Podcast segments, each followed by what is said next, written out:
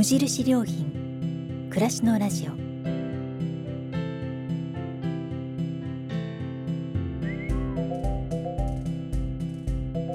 無印良品が今気になっていること。伝えたいことを声でお届けする暮らしのラジオ。読む言葉と聞く言葉ではまた印象が違うもの。られる言葉からいろいろなことを想像する。そんなひとときをお届けします。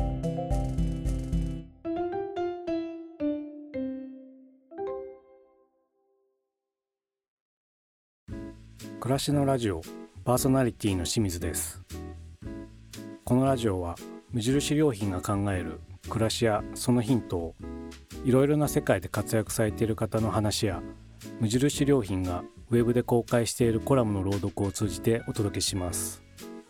今回は農家の田口康平さんです。田口さんは秋田県大仙市生まれ。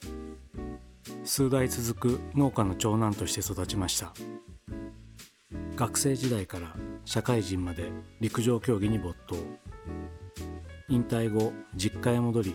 親の手伝いで農薬や化学肥料を多用する現代農業の厳しい現実を知り農薬や化学肥料に頼らない自然にも人にも優しい農業に向かい新たに農業を始められました。無農薬笹錦野菜は昔ながらの品種や地方に残る伝統的な野菜を種を取りながら栽培されています。その中で出会った一度途絶えた秋田の沼山大根という大根を増やしながら復活させ伝統的な食文化とともに全国に伝えようと取り組んでいらっしゃいます。秋田県美郷町にある町の学びや藪前にある蔵の2階で農業を始めるきっかけや今取り組んでいることについてお話を伺いました。今週より3回にわたって田口浩平さんのお話をお届けします。第1回は学生時代に打ち込んだことや農業を始めるまでのことを中心にお話をしていただきました。どうぞお楽しみください。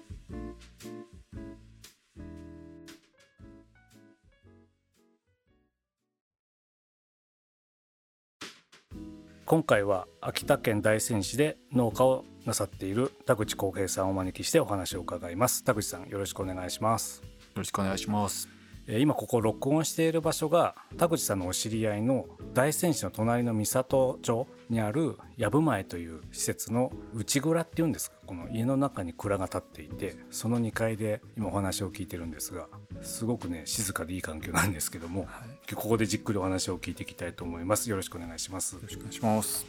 まずあの田口さんは沼山大根を復活させたっていうことで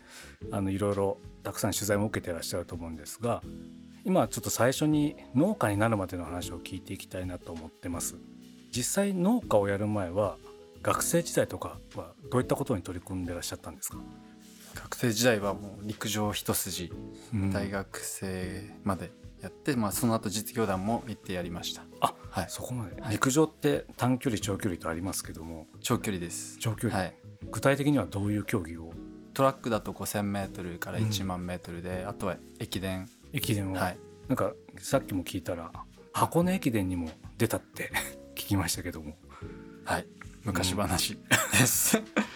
その箱根駅伝のあの往路袋のどこかの区間を走ったんですか、はい、袋の7区を走りました。はい。その7区って結構長い距離の場所ですか？21.3キロだったかな。確かそれぐらい長いです、ね、長いですね。もう大体20キロ超えてるので、うん、はいそれは高校中学ぐらいから陸上やられててですか？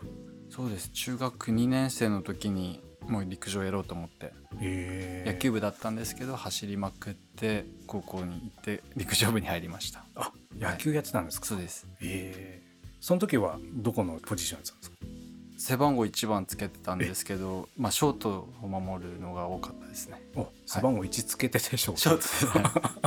ですね。はい。でそこの野球行ったらその甲子園って具体的な目標が出てくるじゃないですか、はい、でも陸上に行ったの走ることが好きだったからですか？好きというよりまあ苦手ではなかったし、うん、打ち込めるかなと思ったのでやりました、チームプレーの最たる野球と、はい、陸上ってその個人じゃないですか、はい、基本は。だいぶ違うなと思うんですけどそのやっぱ一人で淡々とやるみたいなところが打ち込める感じだったんですか？そうですね。もう勝てる種目をやりたいっていうのがあれだったので、うん、一人で努力して結果出せる種目を選ぼうと思って、うん、まあ、陸上を選んでひたすら練習したっていう感じです、箱根駅伝出るぐらいだから、はい、高校時代も相当いい成績を上げたんですねきっと、まあ、秋田県ではチャンピオンでしたけどインターハイには出れてないですね。県で1位になって。でも東北で6番に入らないと出れないのであそうなんですか、はい、外国人がいるので、はい、じゃあそこはちょっと結果が思うように出し切れず大学に入ってまた駅伝を始めたってことですね。そうですね。悔いとかはまあ別になかったのでやりきった感じで、うん、うん、実際その中学の途中から大学までやって、はい、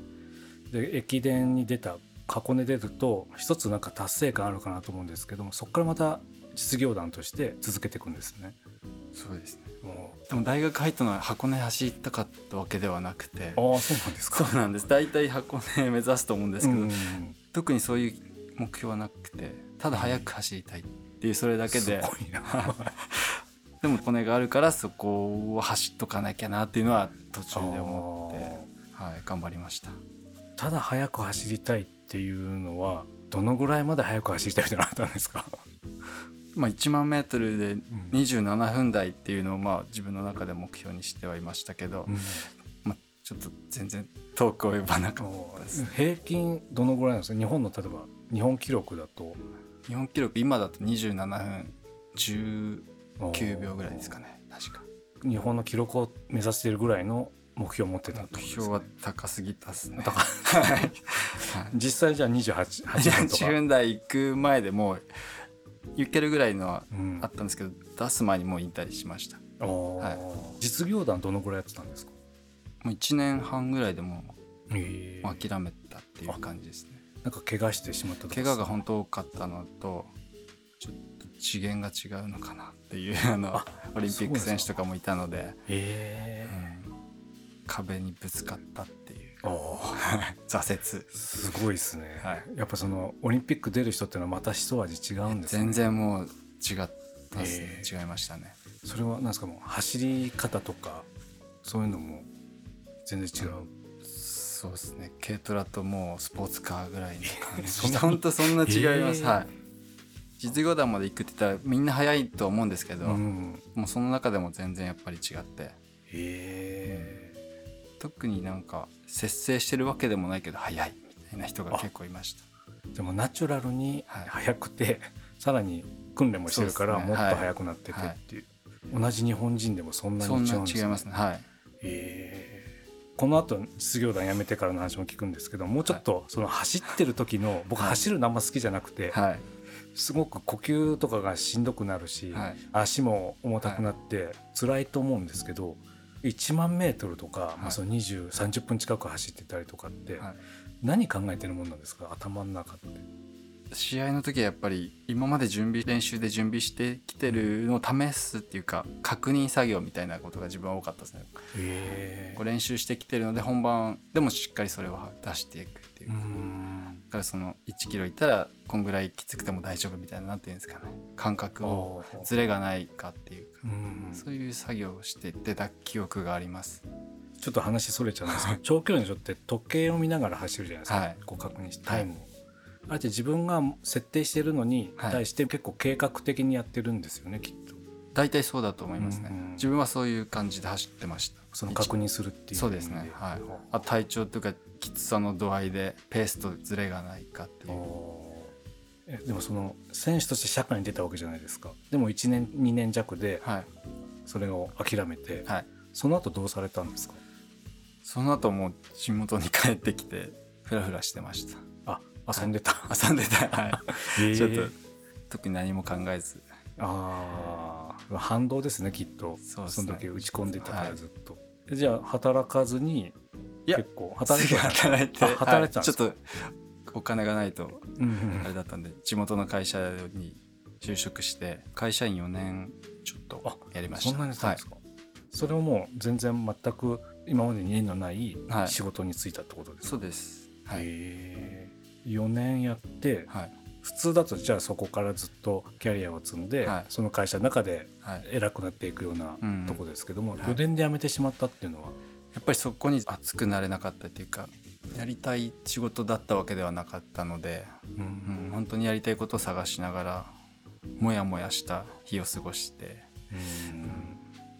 でその間にまあ家の畑の手伝いとかをしながらやってました。うん。ご実家が農家だったわけですよね。はい、それをもう生まれた時からそういう景色を見てお父さんお母さんの仕事を手伝ったりとかもされたと思うんですけど、はい、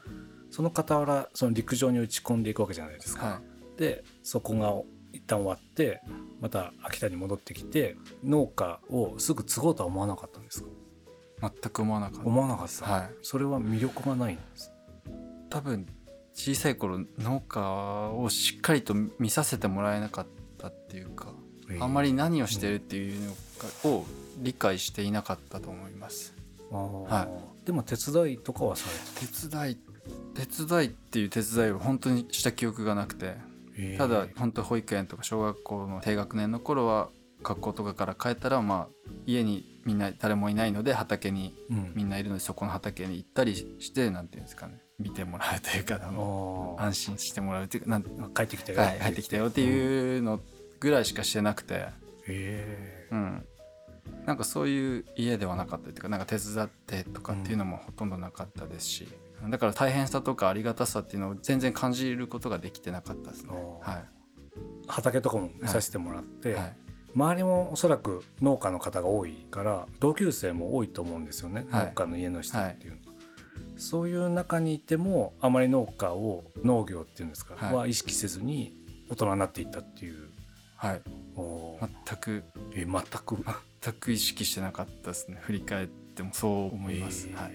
でもそれで20代中盤ぐらいまで行って、はい、全然違う会社で働いて、はい、4年働いてそこでまた農業って言葉がそこから出てくるんですか？そうです。会社員してる時に祖父が体調を崩して、うん、そこからちょっと本当に人手が欲しくなったので朝夕仕事手伝うようになってその時初めてちゃんと作業というか、どういうものかっていうのを見れて大変な仕事なんだなと理解して。その大変だなっていうのは作業量が多いとか重たい仕事が多いそうですね。暑い中作業量が多いっていう、はい、もう陸上なんかより全然きついなと、えー、熱中症1回なったこともあるので。あ、はい、じゃあもう全然違う種の辛さがそこにあるっていう、ね。はい、でもそこまで聞いたら絶対やりたくないと思っちゃうと思うんですけども、はい、そうじゃなかったんですその家の仕事をありがたいと思ってたんですけど旗箱を作ってたんですよね。それはやりたくなくて食べ物を作るのはやりたいなとは思いました。その葉タバコっていうのはタバコの原料、はい、そうです。日本でも作ってるんですねタバコ作ってますはい。へ近所でも結構何軒か。いました。今はゼロなんですけど。あ、はい、そうなんですか、はい、今年からゼロになりました。それまでは2軒ぐらいやってたんですけど。うん、まあ、今タバコ自体があまり吸われなくなってますもんね。そうですね。うん。でもそれは嗜好品の原料だから、うん、はい。まあ、食べ物ではないわけですもんね、はい。じゃあそこから食べ物にやりたいなと思った時に、はい、食べ物と一言で言ってもい。っぱいあるじゃないですか、はいはい、特に何かやりたいってあったんですか？自分の好きなものまず育てたいなと思って、はい、今もそうなんですけど、うん、じゃあ最初に何作ったんですか？最初も確か大根やりました。秋から始めたので最初、はい、大根キャベツやった記憶があります。その大根キャベツっていうのは、はい、今やってるその沼山大根とはまた違う大根？ではなく、はい、普通の普通に種が売られてる品種はもう忘れたんですけど、はい、はい、それはでもお父さんとかお母さん喜んだんじゃないですか。農業継ぐみたいな形になるわけですもんね。多分喜んでなかったと思います、えー、そうなんですか？やっぱ大変だっていうのがあるので、うん、やっぱ普通に会社員で給料もらってきた方が確実だっって思ってるので多分。うん、大変な道にわざわざ来なくてもいいって多分思ってたとは思いますね。あはい、まあでもそれは子供を思うがゆえの、ってことですよね。はい、でも実際4年間普通にサラリーマンとして働いて、はい、じゃあ農家農業で野菜作りますって言ったら、全然暮らしが変わるわけですよね。はい、それのなんかこう順応していくとかって大変そうだなと思うんですけど。うん、やっぱ安定した給料が入ってきてたのと、うん、頑張ってもなかなか稼げない農業に最初まあ最初もうゼロからスタートしてるので、はい、そこが結構やっぱり大変でした、うん、あと結果っていうのがすぐ出ない。手応えっていうのを感じられないっていうのが本当大変な仕事だなって。こう反応がないっていうかなかなかこう、うん、頑張ってもすぐ帰ってくるのがない。あそれはその一つは種を植えてから収穫するまでに、はい、まあ、期間があるっていうこともあるんですよね。1年に1回しかできないので、うんうん、費やしても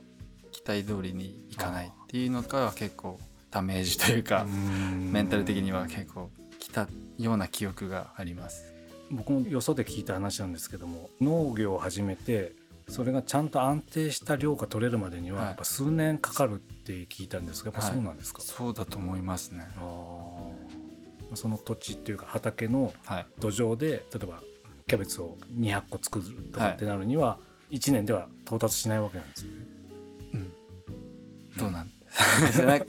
高橋さんの場合は自分の場合ははい。本当何も知らない状態でただ土に種まけば育つと思っているスタートラインだったので、本当バカ野郎って言われましたね親から。はい。そのなめるなよなめんな。よっつってはい。そんなんで飯食えんないだろうみたいな。と言われましたけど今もやってますそれを。あ今やられてるのを、はい、実際そうなるとうまくいかないわけじゃないですか、はい、でなんでだろうってなるし、はい、他の人はどうやってるんだろうとかって誰かの話聞きに行ったりとかっていうのもされたんですか、もう県内外いろいろあそうなんですか。肥料や農薬使わない農家さんを訪ねて、うん、もうできてる人のところだけ伺って、無理っていう人の意見は聞かなくてよかったのでできてる人だけのアドバイスを聞きに行ったり、栽培方法を習いに行ったりしてみんなできるって言ってたのでやりました。その言葉を信じて、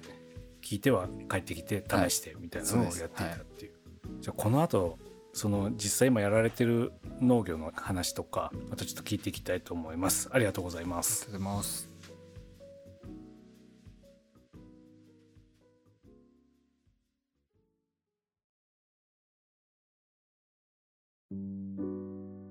いかがでしたでしょうか？田口浩平さんに学生時代に打ち込んだことや農業を始めるまでのことについてお話を伺いました。次回は農業を始めてからのこと沼山大根との出会い今取り組んでいることについてのお話です。今回お届けしたのは全3回のうちの第1回です。この後もその他の番組をお楽しみいただければと思います。それではまたお会いしましょう。